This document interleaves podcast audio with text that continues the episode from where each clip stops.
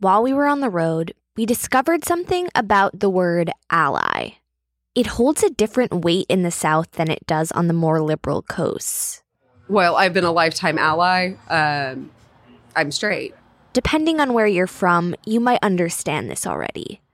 I often hear the word ally used dismissively, like, oh, you're an ally, big deal. Because around New York City, it's not such a big deal. And in many circles, it's pretty much seen as the bare minimum. But somewhere like Oklahoma, it really matters. Because it's not necessarily a given. I grew up at a time where coming out was a big deal. It was unsafe, it was dangerous.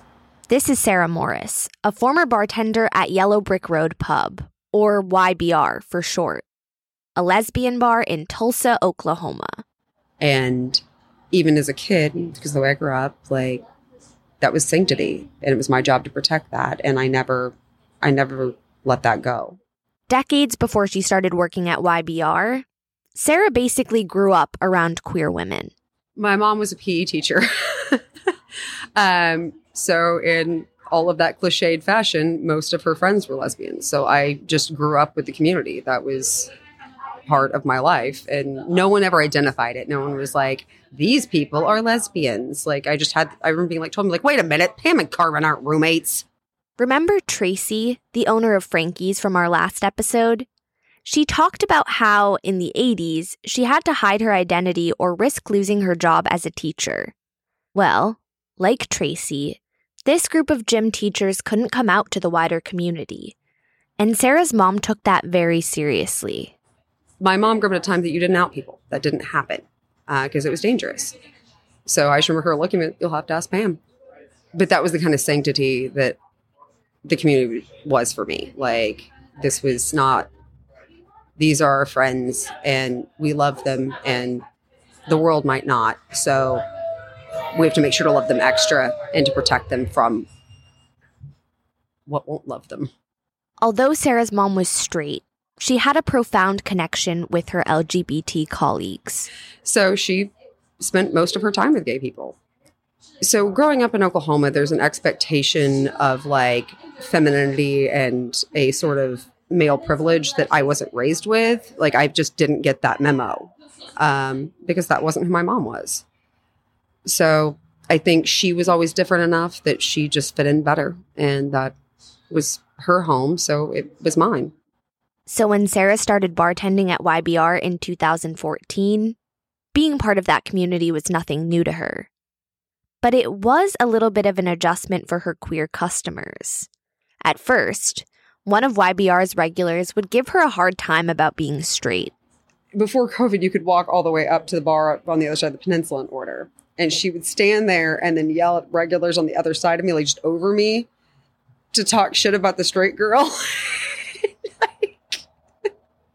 like, not subtle at all. Until one night, Sarah tried talking to her about it. And we got to talk about that for a little bit. And there were so many points that, like, that straight privilege would show it was scary for her to have me here because she was concerned that someone was going to yell at her for using the wrong bathroom. And I was like, they're one holers. I don't care. I'm going to whichever one's open. I hope you are too. Though Sarah's intentions of allyship were pure, they couldn't immediately be perceived by patrons who weren't used to seeing straight people in their safe space. But this conversation really helped Sarah understand her role in the YBR community.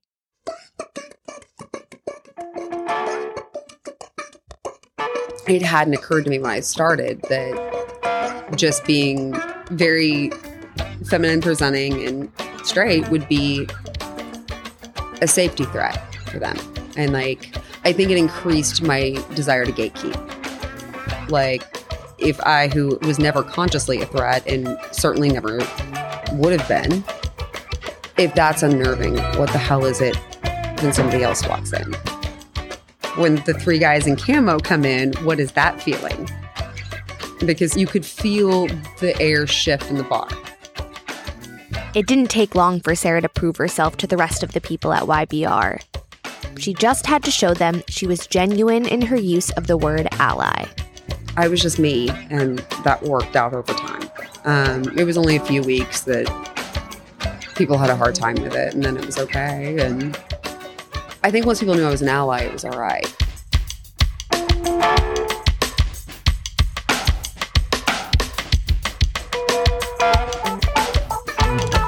This is Cruising, a podcast about the last lesbian bars in the US. My name is Sarah Gabrielli, and I'm traveling to each one of them with my two friends and chosen family.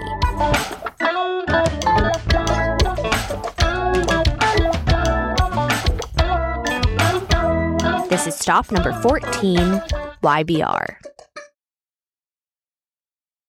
No one ever talked about gay people in 1970s Chakota, Oklahoma. At least not to Kevy Smith, the original owner of YBR. I never heard about it. No one, it was never talked about it. Just like I said, I didn't even know it existed. But she always knew. Uh, well, I've been out since I was born. You know, I always knew I was gay. But honestly, I thought something was wrong with me because I'd never heard of gay people. I really thought maybe I was mentally ill. it was horrible. I seriously thought there was something wrong with me. That was in the early, uh, well, at 10, when I was 10, it was 1970.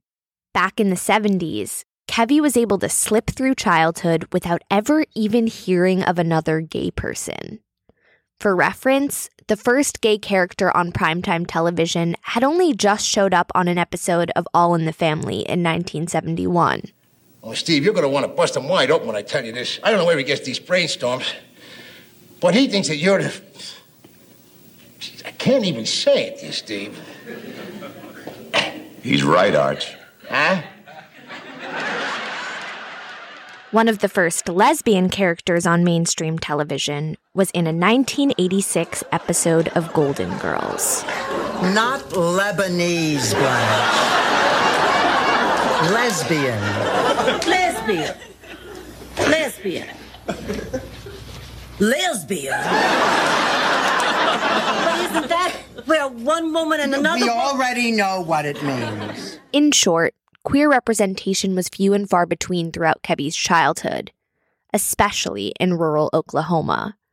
Kevy didn't realize other gay people existed until she moved to Tulsa in 1978 at 19 years old.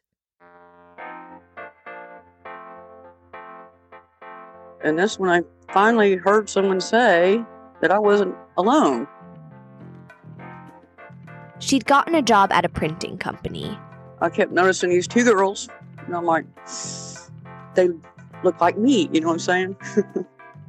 and uh, they kind of caught on that I was gay.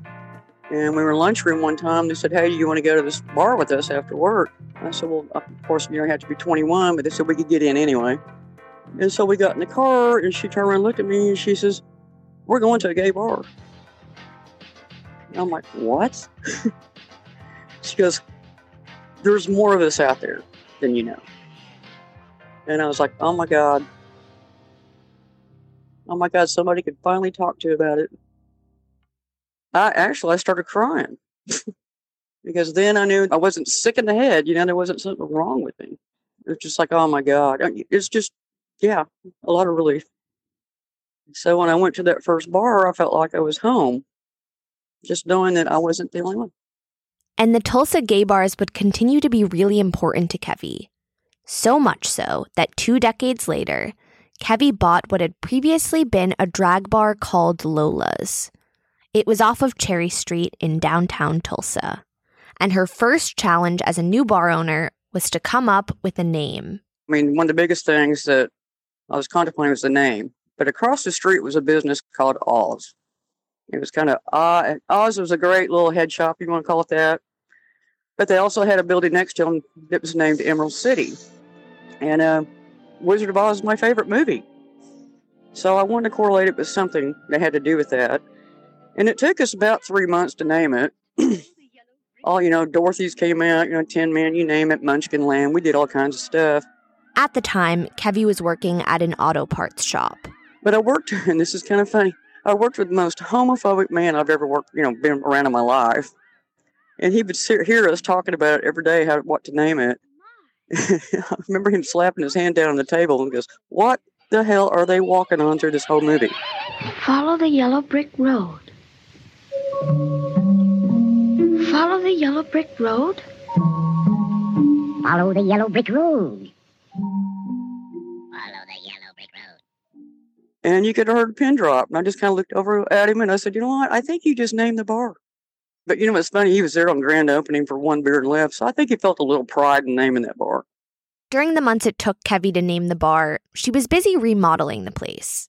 A lot of people knew that we were remodeling. And I used to get messages all the time and people would come over and go, when are you going to open this bar? You know, they kept waiting and waiting. And then, on April Fool's Day of 2000, Kevy impulsively decided the bar was ready. Matter of fact, I just got a phone call and it said, "When are you going to open this bar?" And I looked around. I said, "You guys ready to open?" And they was like, "Sure." So we, I think it was like six, seven o'clock that night. We didn't even have our sign out yet. It was just the tower with lights on it, with rainbow lights on it. And I don't know. Word got around, and that place was packed out the very first night. It was pretty cool. From the beginning, Kevy wanted YBR to be inclusive. And it's not really that I opened it as a lesbian bar. I opened it up to the public, you know, for anyone, because I felt like we were being too segregated in Tulsa. We needed to open it up to everybody.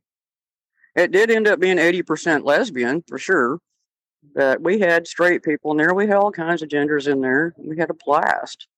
And and everybody got along really good. Kevy worked at the bar herself for the first year it was open, and then took on more of a backseat role as owner for another five years. I know a lot of people think you just buy a bar and there it is. No, that's not how it is. You really have to work your ass off. You know, it's it's running a bar is not easy. You got to put work into it. You got to stay on top of it every single day. After six years of owning YBR Bar, Kevy was ready to sell. I got tired, and at that point in time with gay bars, anybody said they were going to sell something, you had people around wanting it. So I, there wasn't a problem with people wanting to buy the bar. So it just, you know, happened pretty quick, as actually. Kevy still pops in from time to time, but not often. Well, you know, again, you know, things have changed through the years, and we've all gotten older. You know, I'm up there in age. A lot of people are up there in age that used to go in there, and it's completely different from when I had it. Today, it's kind of difficult to find YBR on the internet.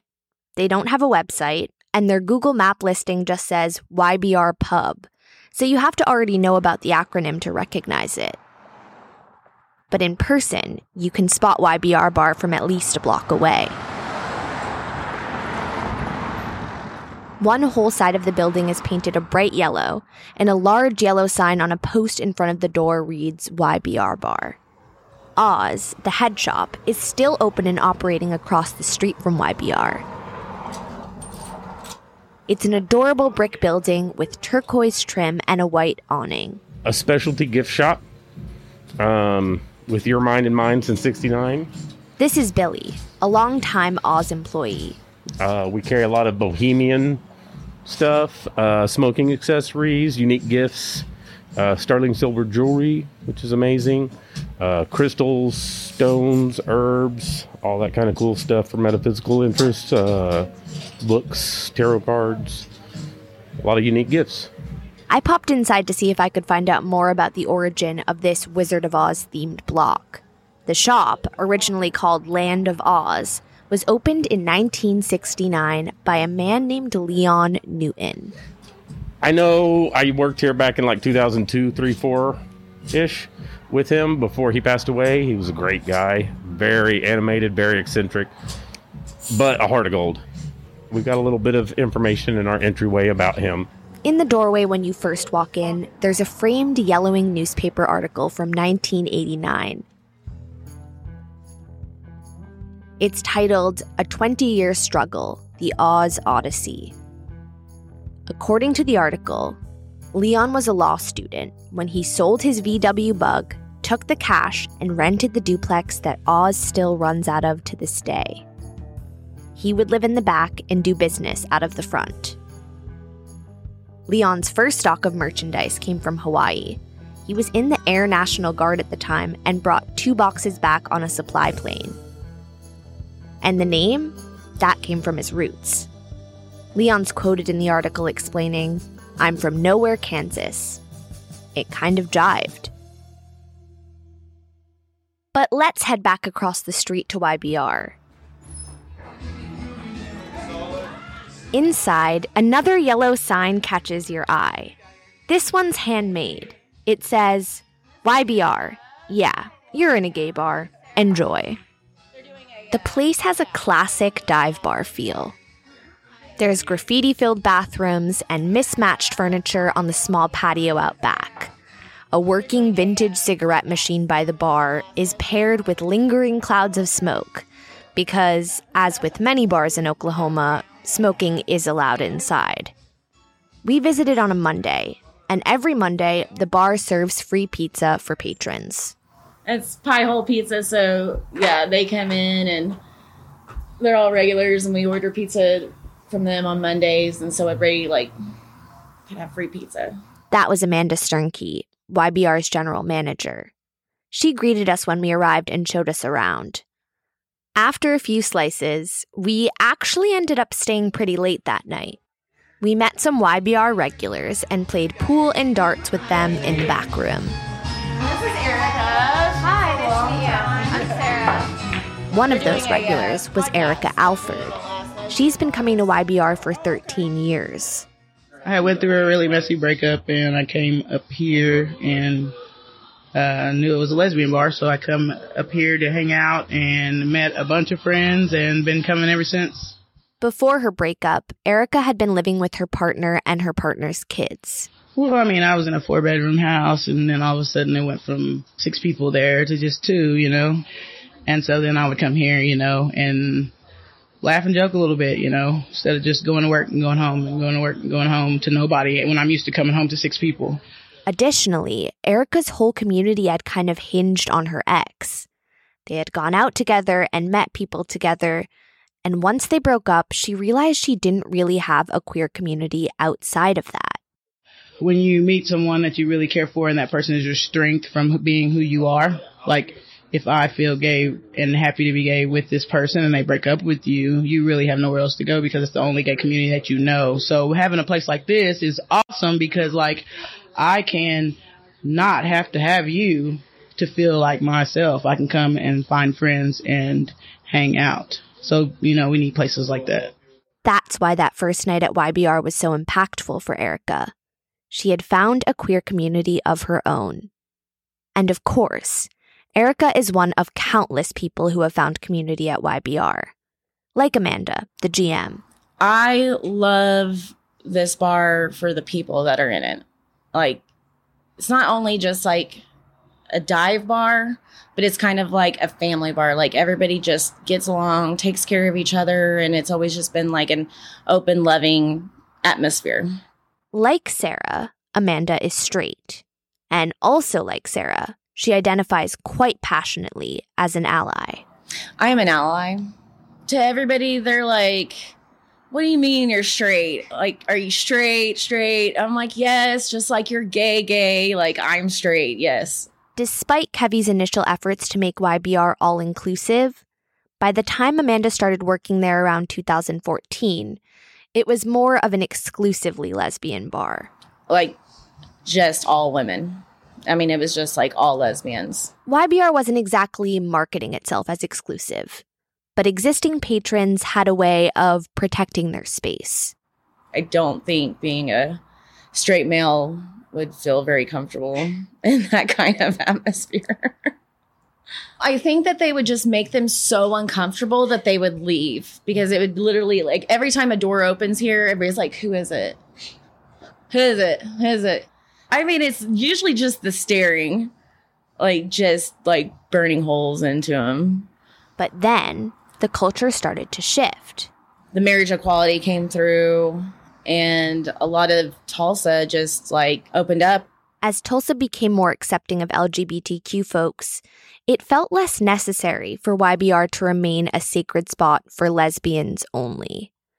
Lesbians, after all, could more easily frequent other bars, and non lesbians seemed to pose less of a threat everybody's like, well, heck yeah, I get to go out and like be who I am and go out into the public and go to these different spaces I've always wanted to go to, but you know, I've not felt comfortable, you know, leaving my little home bar. Like it's still their home bar, but everybody's able to like go and be their own person out in public and and not be such a stigmatic like problem as it used to be. It was about seven years ago that Amanda started bartending at YBR. She was promoted to manager about two years after that. And although she's not an outright owner, she pretty much runs the place. For the most part, yeah, I do have um, most creative control, you know, within reason. But I'm over, you know, like staffing and having events and doing a lot of community outreach whenever we can. Ownership of YBR has changed hands a few times since Kevy sold back in 2006.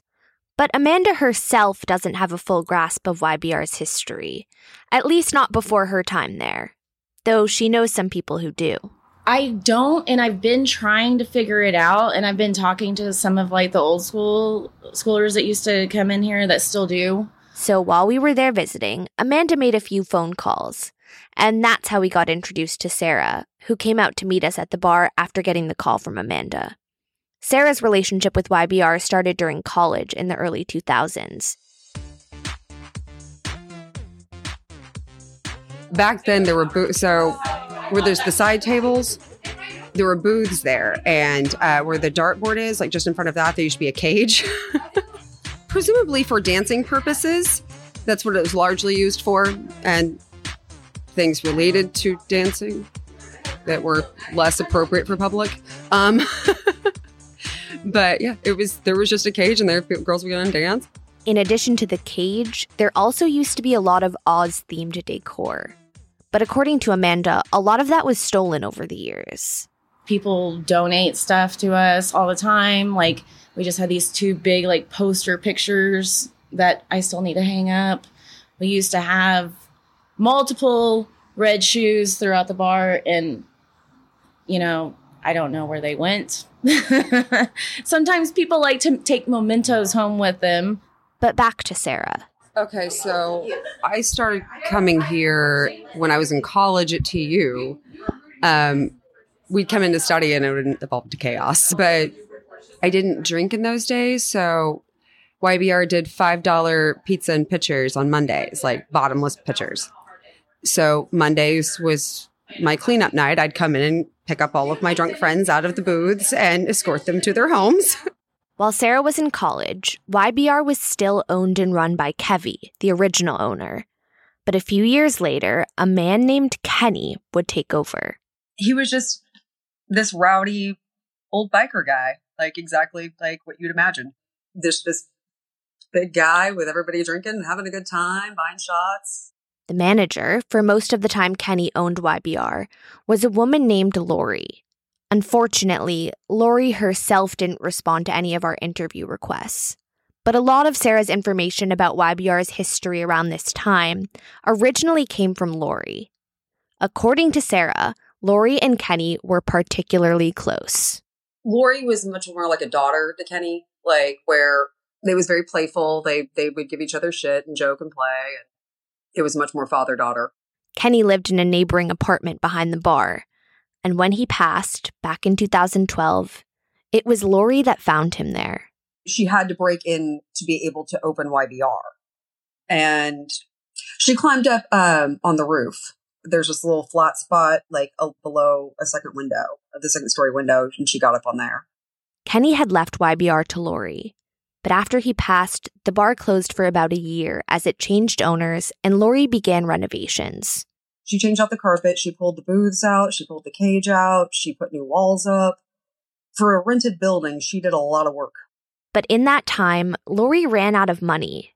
So she was connected with a local businessman and former Tulsa city councilor. Hi, my name is Blake Ewing. I own Joe Mama's, Boomtown Tees, and the Max Retro Pub. He owned several bars around downtown and he sold himself as like this really good guy that was just going to, you know, help, just going to throw some cash at it and otherwise be kind of a silent partner. And that's not really what happened. So Blake bought out Lori in 2013. They reopened the bar with Lori as manager, but they never really got on the same page. It was my experience when Blake had it that it didn't get what it needed. It just did not get any attention or supply. Like, like we would get like liquor orders and stuff, but when we needed something done, it just wouldn't happen. Lori left YBR not long after the reopening in 2014.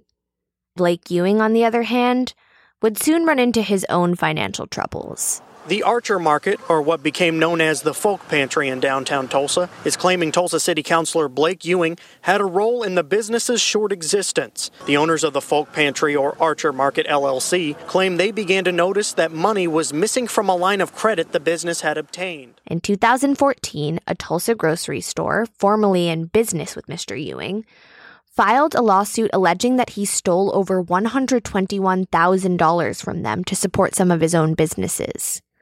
In 2016, Mr. Ewing was sued once again, this time by investors in one of his other bars. Court documents state almost $320,000 was transferred from the Max account to one of Ewing's other businesses, the Engine Room, for no justified purpose. Documents also state more than $40,000 in the Max accounts were used for Ewing's personal benefit, buying things like gas, food, basketball tickets, airfare, vet bills, even musical gear. And trust me, this is an abridged version of Blake Ewing's financial and legal history.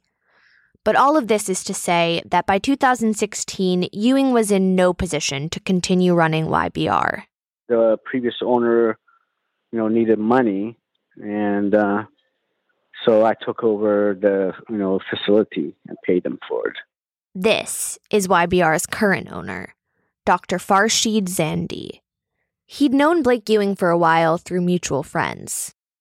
Dr. Zandi is an internal medicine specialist affiliated with St. Francis Hospital in Tulsa. So, why did he want to buy a lesbian bar?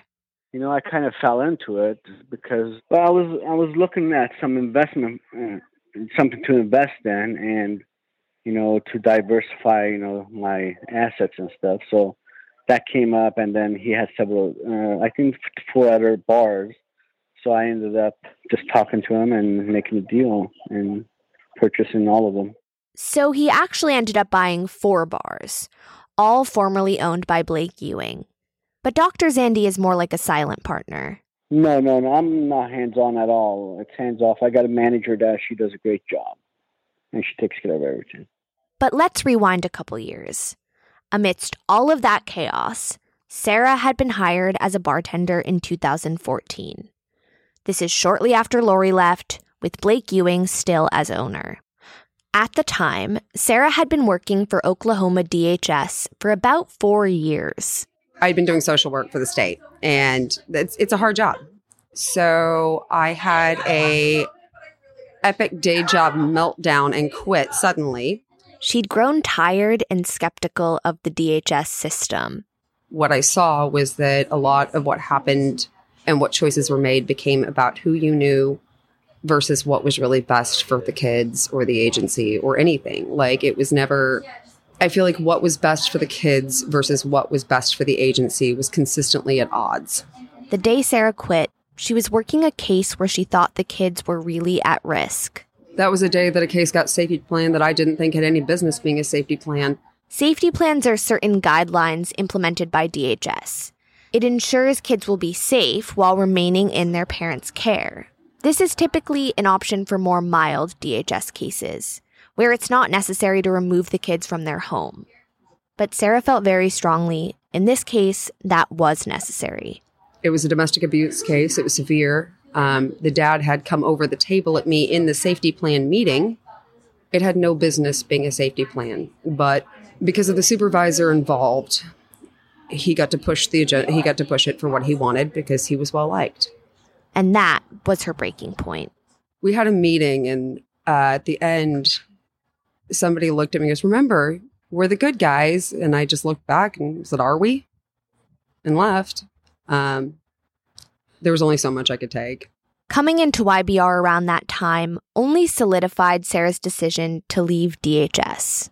I was watching all the girls, like Megan was behind the bar, Lori, like all the old crew. And I looked at my friend and I was like, this is what I want to do. Two months later, I was behind the bar. So in July of 2014, Sarah officially started bartending at YBR.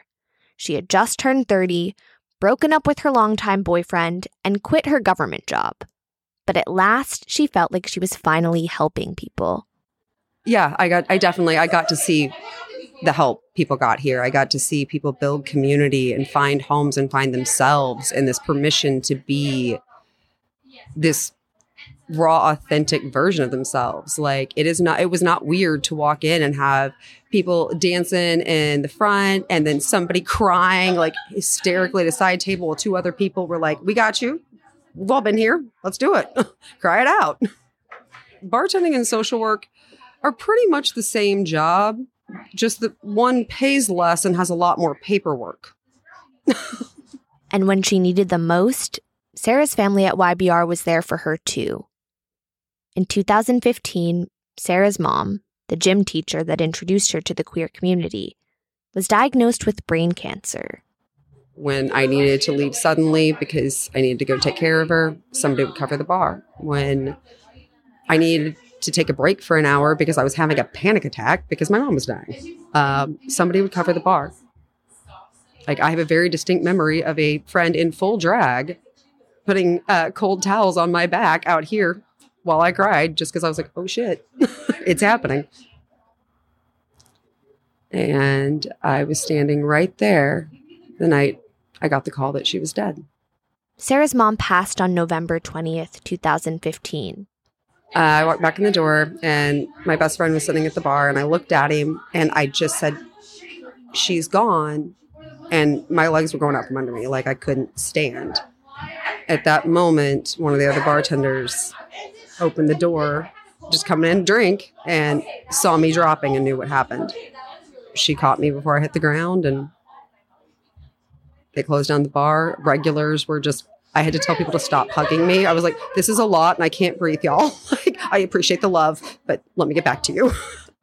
Everyone stayed late that night, drinking to Sarah's mom. we drank a lot, and I mean a lot of Jameson that night. So the liquor report was short the next week. We all get this raging text, and I was like, I'm pretty sure that's from the night my mom died. I don't know. Manager goes, say no more. It's good. We've got it covered. It's erased. Sarah's mom lived in Oklahoma City and was only ever able to come into the bar twice in October of 2014 and then again around Easter of 2015.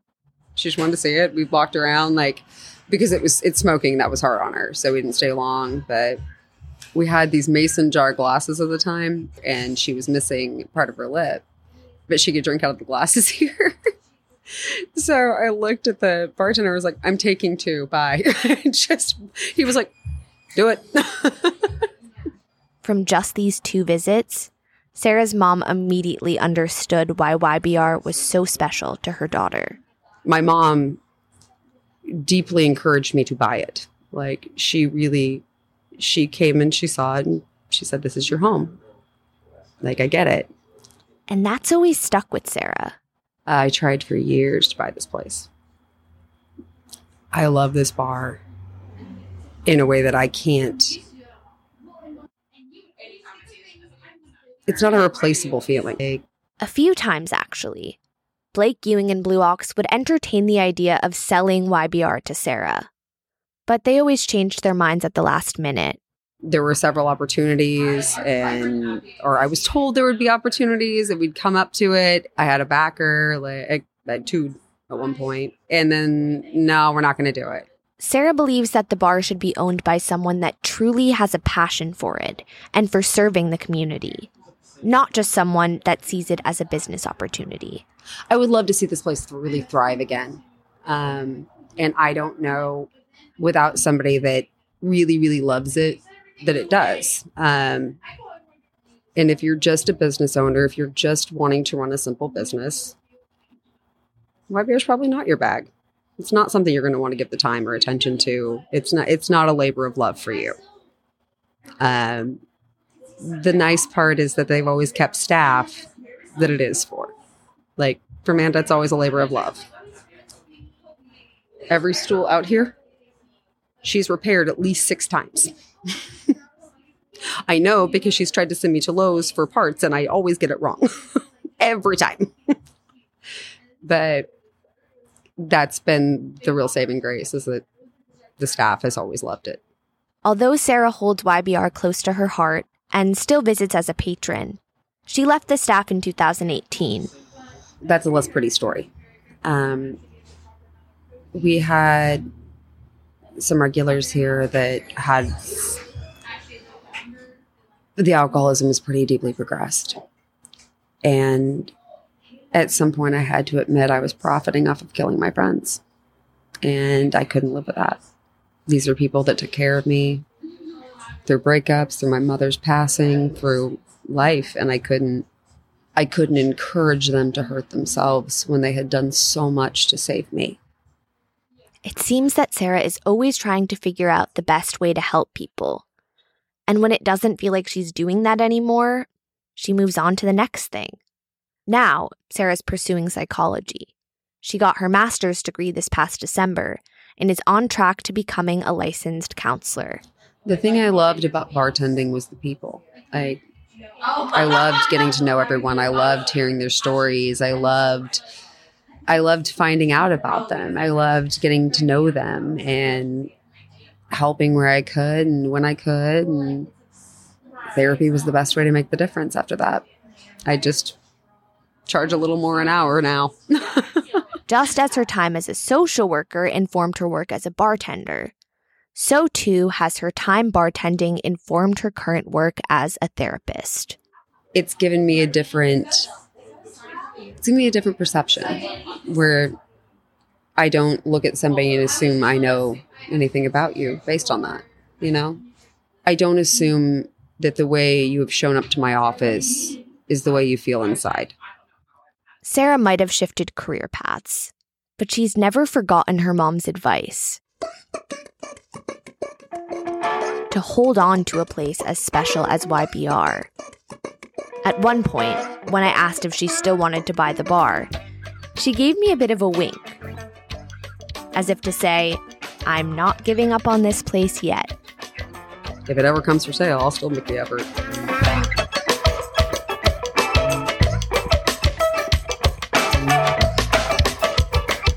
Cruising is reported and produced by Rachel Karp, Jen McGinnity, and me, Sarah Gabrielli. Our theme song is by Joey Freeman. Follow us along on our road trip and see pictures at our website, cruisingpod.com, or follow us on social media at cruisingpod. That's C R U I S I N G P O D. If you like cruising, want to support us, and get access to more content, then join our Patreon at patreon.com slash cruisingpod. Special thanks to Sarah, Kevi, Amanda, and Erica. You can listen wherever you get your podcasts.